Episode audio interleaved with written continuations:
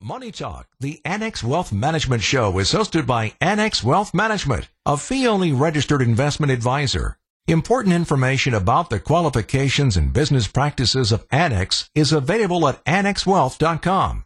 Different types of investments involve varying degrees of risk. Please consult with a qualified fiduciary advisor about your specific situation.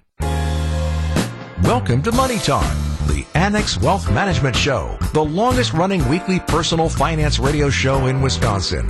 Annex Wealth Management is a local fee only fiduciary providing investment, retirement, tax, and estate planning. Know the difference.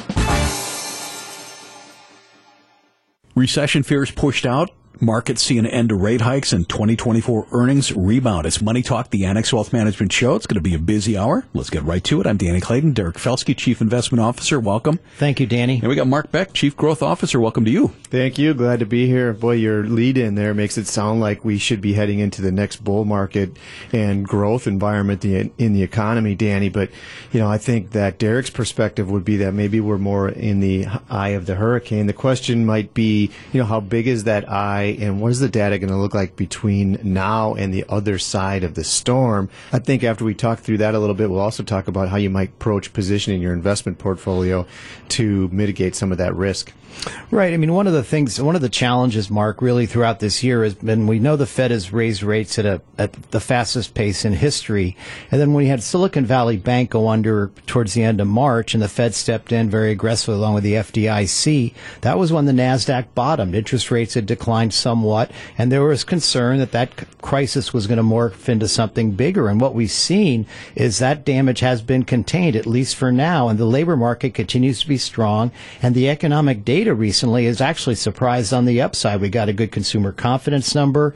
We got some good housing numbers. The inflation report on Friday was somewhat benign, although the comps are going to get easier. And by that, I mean energy prices were up significantly a year ago. They're now down and those comparisons become easier, meaning it's possible inflation could uptick in the coming months. And despite some of those upticks that we are seeing that would be, like you said, surprises on the upside, at the same time, what we're seeing and hearing from the media is the recession is coming, the recession is coming. And it's really difficult to kind of navigate through those things and figure out how to balance both sides of that equation.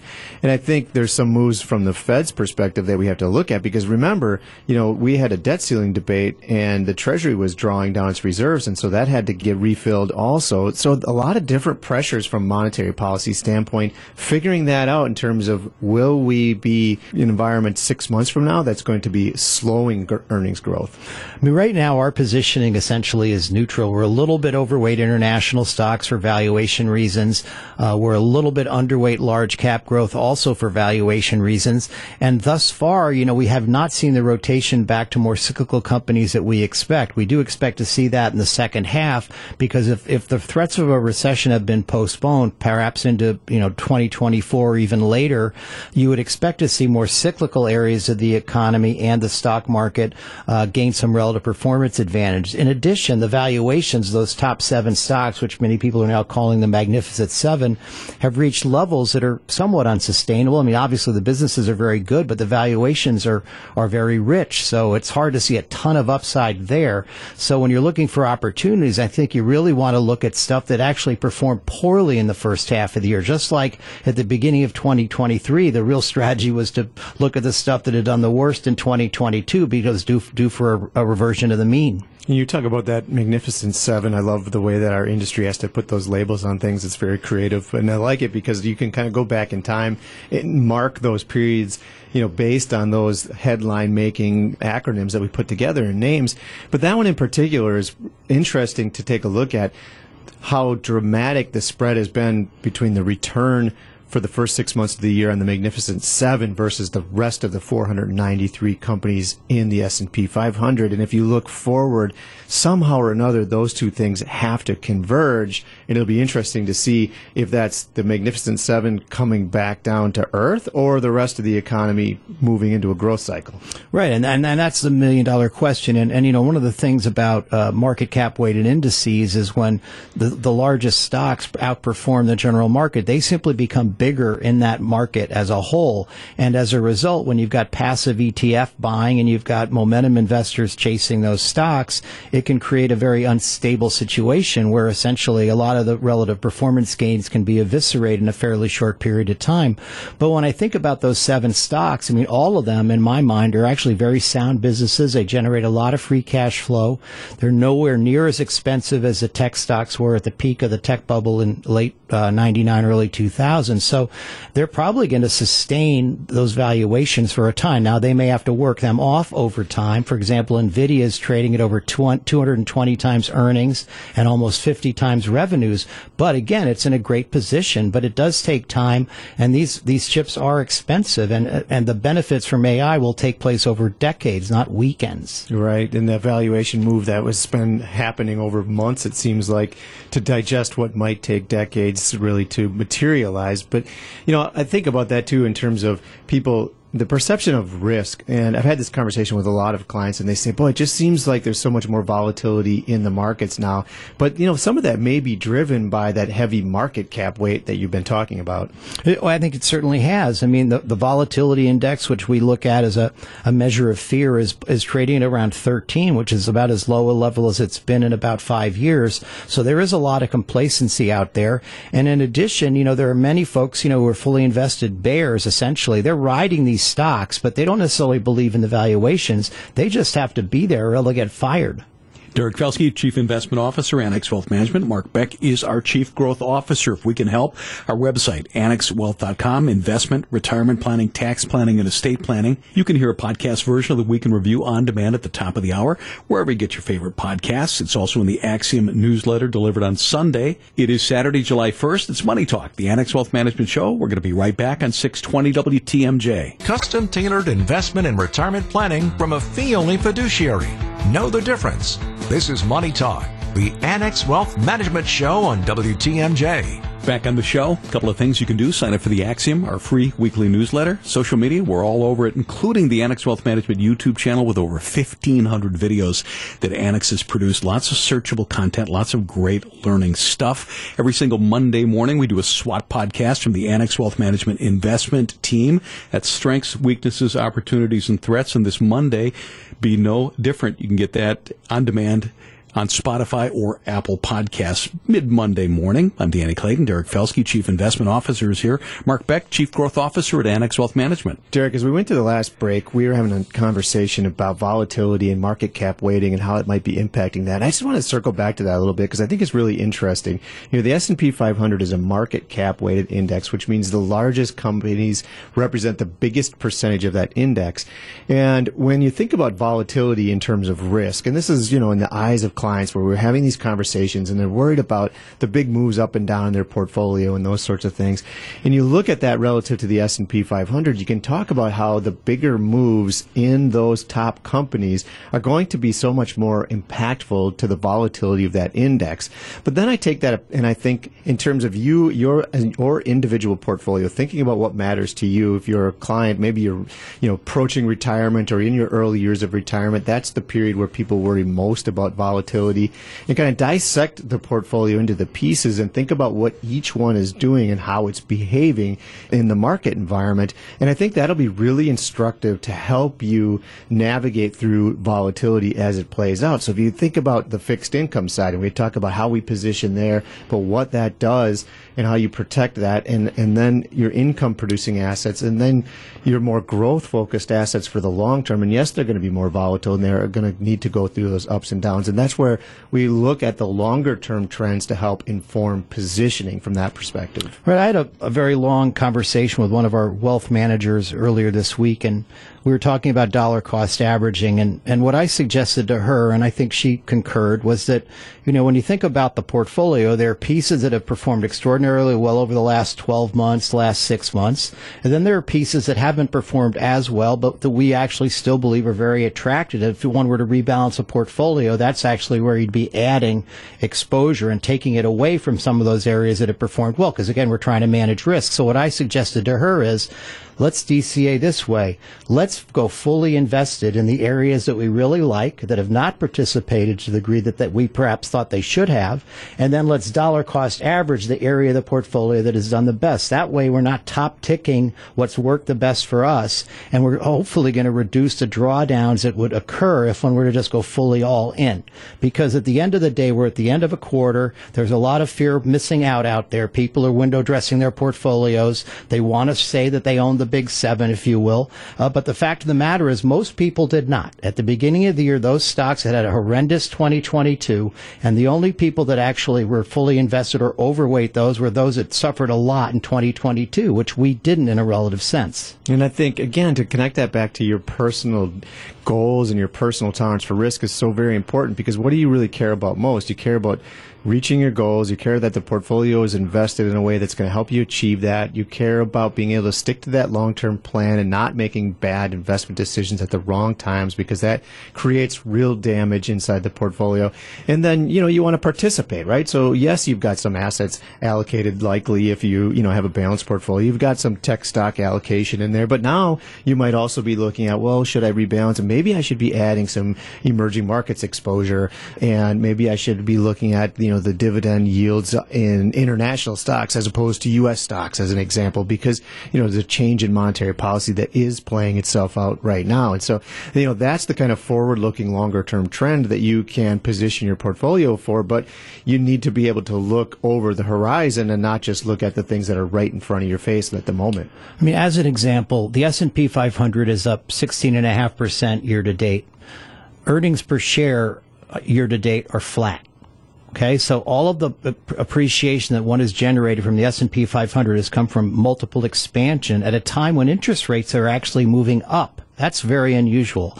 And even more extreme on the infotech side, the, the average return there about 44% earnings there are also flat. So the, the entire gain from the tech sector is fueled only by multiple expansion, which can easily be reversed at a fairly quick rate. So one really has to think about what our second half outlook is, what the Fed's going to do, and where the economy is going to go. Derek Felske, thank you very much. Mark Beck, thank you. Mid year, the time to revisit your tax planning, especially for high earners and high net worth families. We'll take a break and be back with that next on Money Talk, the Annex Wealth Management Show on 620 WTMJ. One team, one plan, one fee. Annex Wealth Management works in your best interest. Can your advisors say that?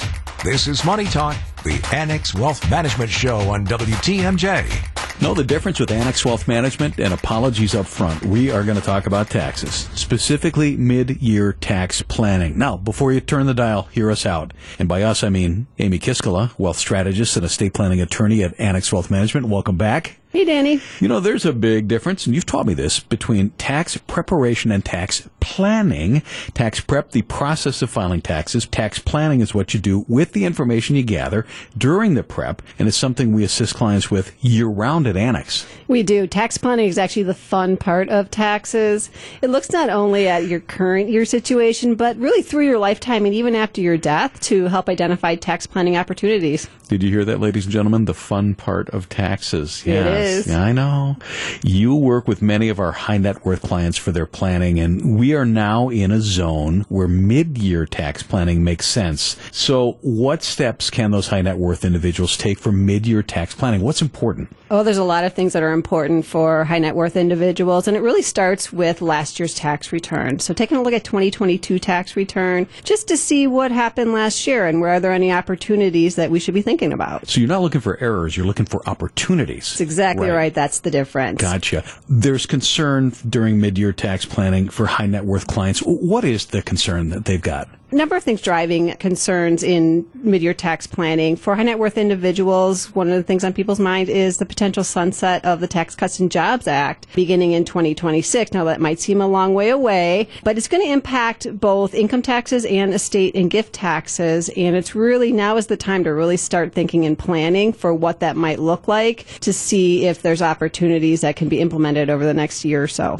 But yet, even some things this year? Absolutely. Okay. There are going to be some things this year you might look at does it make sense to maybe accelerate some income this year because they'd be looking at paying at higher rates in the future? Or maybe you're looking at the potential reduction of the estate and gift tax exemption amount. Have we looked ahead with those clients that if this sunsets, what will happen? We absolutely do. You know, currently every individual has a gift and estate tax exemption of almost $13 million.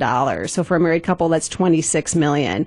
But if that Tax Cuts and Jobs Act sunsets in 2026 as it's scheduled to do, that exemption is going to go back down to 5 million index for inflation. So think about it as roughly about half of what it is right now. So how do we tax plan for that? That's really an opportunity. There's this window of opportunity between now and the end of 2025 to look at do you want to make some larger gifts? So for married couples or individuals, when they, if they anticipate their net worth at the time of their death would exceed those exemption amounts, that's when you're looking at potentially paying estate tax. And so one thing you might do is say, well, we've got this window where we have these larger exemption amounts. Can we go ahead and start some planning today that takes advantage of those larger exemption amounts? That totally makes sense. Talking about mid-year tax planning for high net worth individuals with Amy Kiskala, a wealth strategist and estate planning attorney at Annex Wealth Management. Let's talk about how investments and tax planning fit together. So when it comes to those two things, what should these folks be thinking about? Yeah, we see a lot of high net worth individuals and maybe looking to generate a certain amount of income or cash flow each year to meet their lifestyle goals.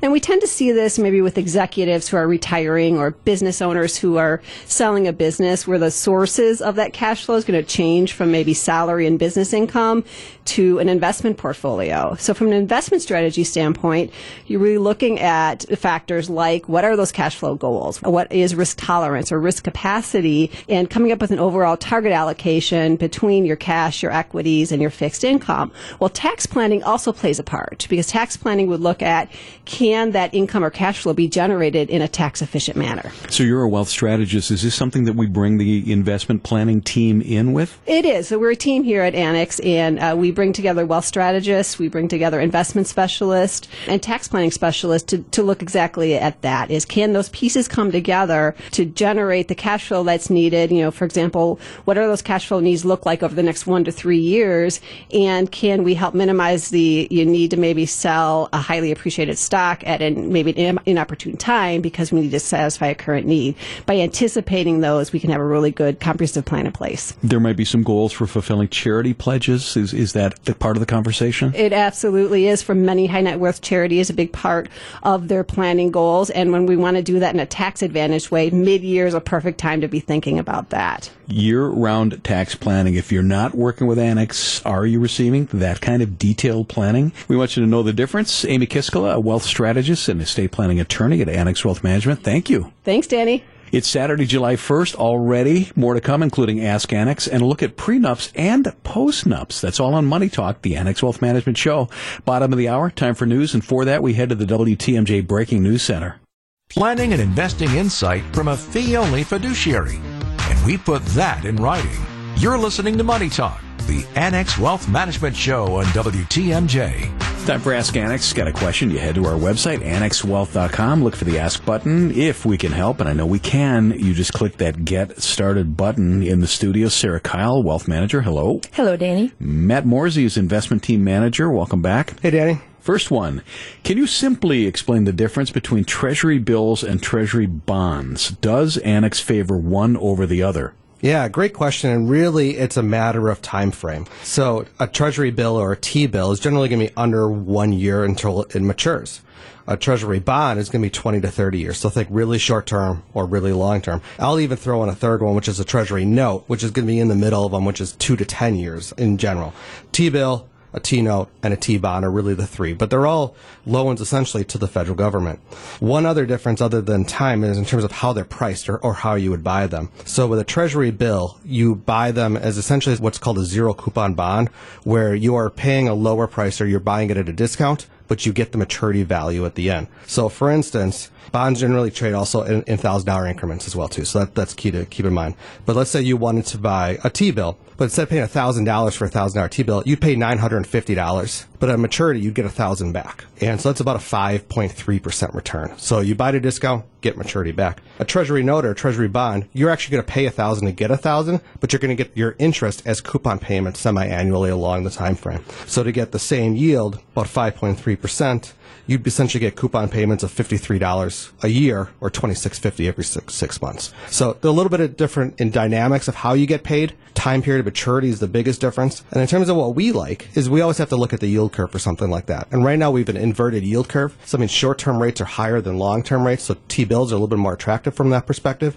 But you have to keep in mind interest rate risk. Who knows what the interest rate is going to be in a year or two when that T-bill matures. Next, I've got a target date fund in my employer's 401k. I know with the target date fund, I cannot elect where the dividends go like my other investment account. On my statement, it says, quote, dividend payment to fund shareholders reduces the share price of the fund. So does that mean when my distributions go to buy the fund, I get it at a cheaper price? Yeah, so essentially anytime within a 401k plan, it's automatically set up to reinvest back into the same fund. So whether it's a dividend, capital gain distribution in the fund, it just buys more shares. And the reason why they say it's going to be at a lower price, and this is kind of somewhat theoretical in terms of how this works. Let's say it was $10 a share before the dividend. Well, now they're going to pay out cash to you. And let's say they pay out a dollar worth of cash. Well, now that $10 investment's not worth 10 anymore because they sent you one of it. So it's only worth nine. So your one dollar dividend is going to go buy it generally at nine dollars a share. Then at that point in time, but it depends on how the market moves during that time period as well too, because you might not get paid immediately when that gets sent out or when they do the math on it. So essentially, you're paying that cash back into it to buy more shares. But the reason why it's lower is because that net asset value is less because they had to send you some of that money out. Okay, next up, I'm 67, retired, and still active in the market, but volatility worries me.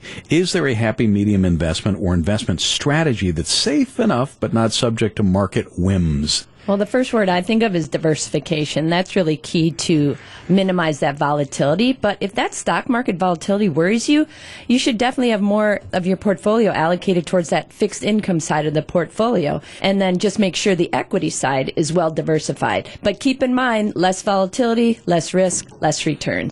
The key is to just make sure your portfolio's allocation reflects your personal risk tolerance so you can sleep at night and not worry about every little downturn in the equity market. Next up on Ask Annex, did the S&P 500 ever outperform the Nasdaq 100? It seems no matter how many times I backtest SPY versus QQQ, Triple Q always outperformed SPY except from 2000 to 2003. Yet, people generally like to recommend SPY because it's more diversified, but Triple Q has outperformed by almost almost 5% every year since 2003. This guy should be on your team. Yeah, great question. And it's a matter of risk. And it's a matter of what are you trying to target in the portfolio. Like the, the question states, you know, the S&P is much more diversified than just the NASDAQ is. The NASDAQ, especially the Qs, which is really just a, a part of the NASDAQ itself, is going to be large cap growth, largely tech weighted, some healthcare as well in there too, but it is more specific than the S&P 500. When you think of it from a risk perspective, the volatility in the NASDAQ is about 30% higher than it is in the S&P S&P 500. So if you can weather all of that risk, then sure, you could take more risk and, and have much more exposure to the NASDAQ or the Qs. But risk is really, really important when it comes to investing. You're also missing out on some more mid-cap stocks. You're missing out on more core or more value stocks by only being in the NASDAQ.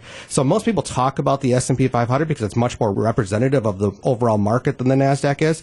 But yeah, the NASDAQ has outperformed, but also keep in mind what the last 20 years have been, which is largely a zero interest rate environment that has helped propped up the more risky parts of the market. That's not normal. That's not natural. And it's certainly not the environment that we're in today. Although the NASDAQ has outperformed this year, going forward, they always say past performance is not indicative of future results. I'd keep that in mind, especially when looking at this. The key here is the amount of risk you're taking. So sure, the NASDAQ has outperformed the S&P 10 in the last 12 years, but how did you get there? And how much volatility and how much movement in that portfolio did it take to get those returns? A lot of people can't stomach that. And if you'd make all things equal from a risk perspective, the S&P has actually outperformed the NASDAQ on a risk-adjusted basis over the last 23 years. Matt Morsey, investment team manager, thanks. Thank you. Sarah Kyle, wealth manager at Annex Wealth Management, thank you. You're welcome, Danny. You've heard of prenups. What about postnups? They're on the rise. We're going to take a look at both pre and postnups next. It's Money Talk, the Annex Wealth Management Show on 620 WTMJ. One team, one plan, one fee. Money Talk is straight talk from a local fee-only fiduciary.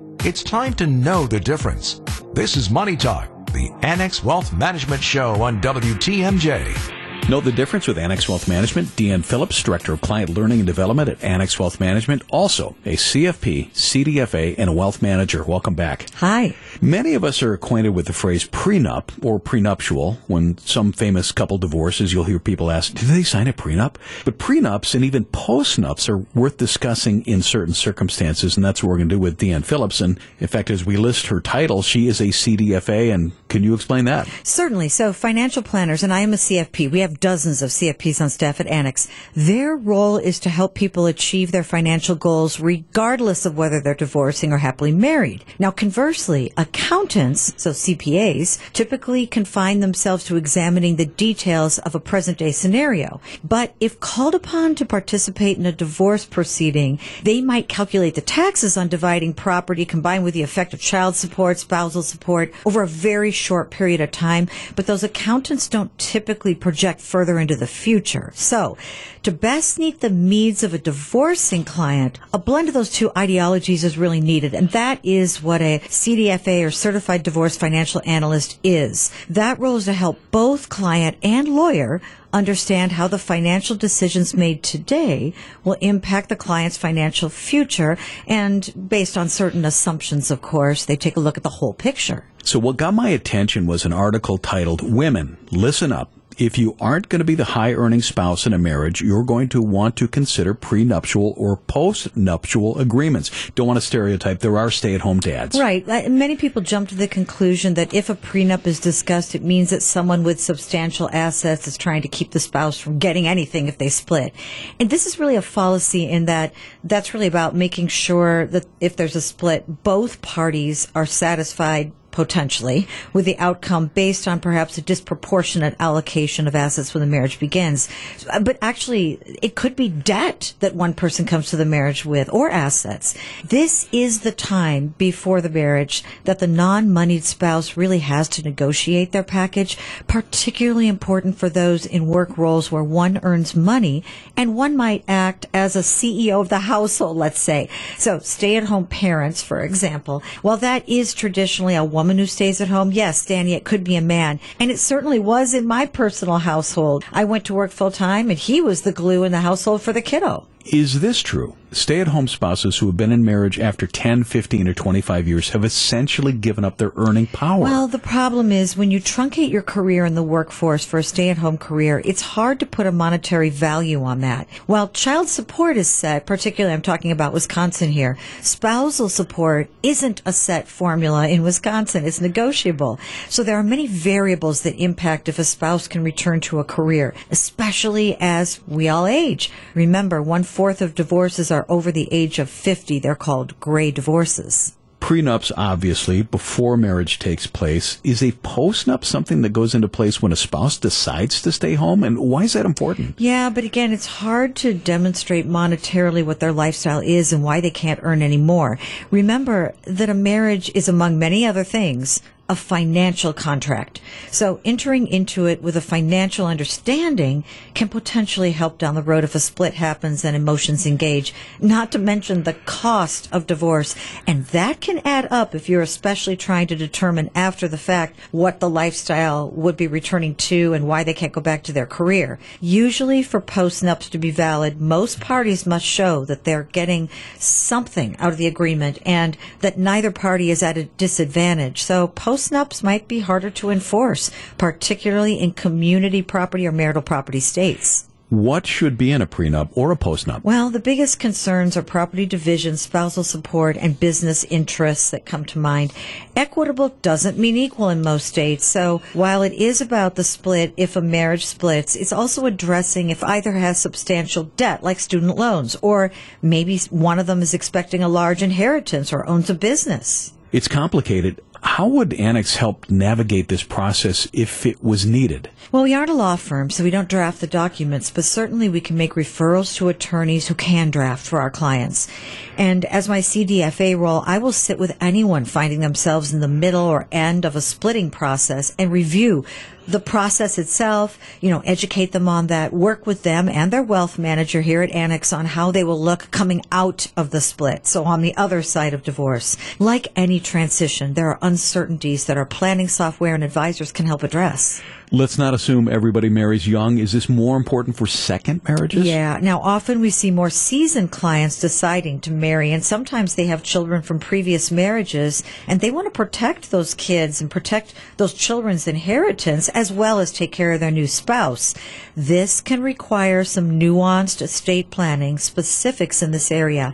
And this is important to many of our clients, and that's why we have several estate planning attorneys on staff here at Annex as well. Again, we don't draft the estate planning documents, but we educate. We help them on the decisioning process so that the client's wishes are met and their children from a previous marriage aren't accidentally disinherited, for example. Deanne Phillips, Director of Client Learning and Development at Annex Wealth Management, also a wealth manager, CFP, and a CDFA. Thanks for joining us. Thanks for having me. It's Money Talk, the Annex Wealth Management Show, Saturday the 1st. We're going to be back and wrap things up. Coming up next on Money Talk, the Annex Wealth Management Show, 620 WTMJ. WTMJ, W277CV, and WKTI HD2 Milwaukee from the Annex Wealth Management Studios. This is News Radio WTMJ, a good karma brand station, the longest running weekly personal finance radio show in Wisconsin. This is Money Talk, the Annex Wealth Management Show on WTMJ. We're back.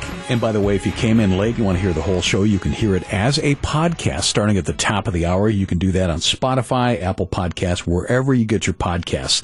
I'm Danny Clayton, now joined in the studio by Brian Jacobsen, Chief Economist at Annex Wealth Management. Welcome back. Thanks for having me. So we're going to do a little forward, backwards, but let's start with backwards, right? So is an economist look more backwards or forwards, or are you both? Are your head on a swivel? Uh, yeah, a little bit on a swivel. You know, they oftentimes talk about how an economist, uh, you know, they're two-handed. I think it was Harry Truman who famously said that he wanted a one-handed economist because we're always saying on the one hand this, Oh. on the other hand that.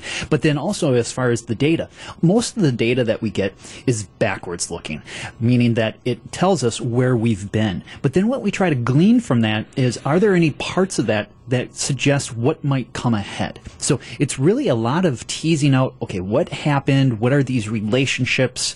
And then what does it tell us about the future? And this past week, we got um, quite a bit of backward looking data. What was the probably the top on your list? Uh, I- you know, the- some of the more interesting things, everybody has been wondering about when is a recession coming.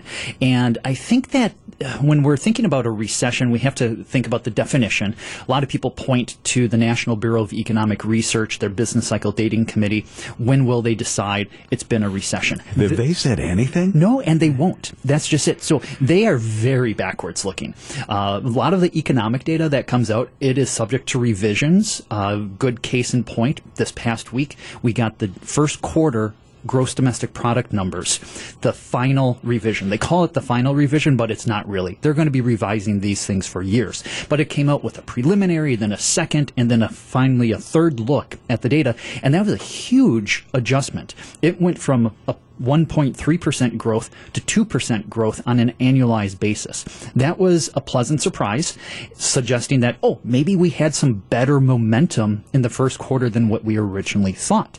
And so these business cycle dating committee people, they're going to wait at least eight, nine months, if not longer, in order to say when a recession may or may not have occurred. I'm seeing more in the media of different analysts say, why can't we let go of this fact that we have to have a recession or anytime soon? Do you feel that as well? A little bit. It seems like we've been on recession watch ever since the COVID recovery began. Uh, everybody seems to be waiting for mm, when is the next shoe to drop? This must be unsustainable. And in all honesty, you know, when you kind of look at the policy response to COVID, it did look unsustainable as far as, you know, we were in a big hole. You had massive fiscal stimulus, monetary stimulus, but then it seemed to go a bit too far. And the Fed was a little bit too slow in responding to the economic data. And I think that's what got people on recession watch ever since maybe March of 2022 when the Fed first started hiking rates, saying, up, the party has to come to an end soon. Is the consumer propping things up? Are they the only ones that, I mean, there's many other Oh, sure, factors, yeah. right? But we're spending still. Yeah, as far as categories, right, there's obviously nuances to this, but as far as consumers versus businesses versus government, government spending is still positive. If you think about the uh, Inflation Reduction Act as far as the infrastructure spending from there. Businesses, it, there's this divide between those that are more service oriented and more globally oriented versus those that are manufacturing and especially domestic. A lot of businesses in the S&P 500, they don't just hitch their wagon to strength of U.S. consumer spending. They're really hitching their wagon to global growth. And that's one of the reasons why the market can move very differently than the economy. Let's look forward and next week, even though it's a shortened week, it's a big week. It is a huge week, yeah, and it's uh, going to be intense. You know, it's shortened, but with a lot of data. We have the ISM manufacturing numbers coming out on Monday. Those are really important to me because those have some forward-looking things in there about what might come. But then it's really at the end, we've got the employment situation report. That's probably the biggest one. What's the unemployment rate? What's going on with, with wage growth? The Fed is really keen on seeing some slowdown in the labor market, and are we finally going to see that? Right. And if the Fed sees too much that's going, quote, too well, we'll probably get more rate hikes. That is correct. Yeah. Chair Powell has said that he basically has an open mind as to whatever they do at the July meeting, July 25th and 26th is when they meet. The employment situation report is probably one of the biggest one. And then after that, you're going to be getting the inflation numbers. Those are really the two biggest data points between now and possibly the next rate hike. Brian Jacobsen is chief economist at Annex Wealth Management. Always busy. Thank you for joining us. Thank you. Folks, if we can help, and I know we can, head to our website. What we do is investment and retirement planning, tax planning and estate planning. We do it as a fee only fiduciary. Let's just have that casual conversation. It's an important topic. Know the difference. Only takes a couple of minutes. There's no obligation. Click that get started button at annexwealth.com. We'll be back next Saturday at 10 o'clock. Have a safe and a happy 4th of July. It's Money Talk, the Annex Wealth Management Show, 620 WTMJ. Advice and opinions expressed during Money Talk, the Annex Wealth Management Show, are solely that of the hosts or guests of Annex Wealth Management and not WTMJ Radio or Good Karma Brands Milwaukee, LLC.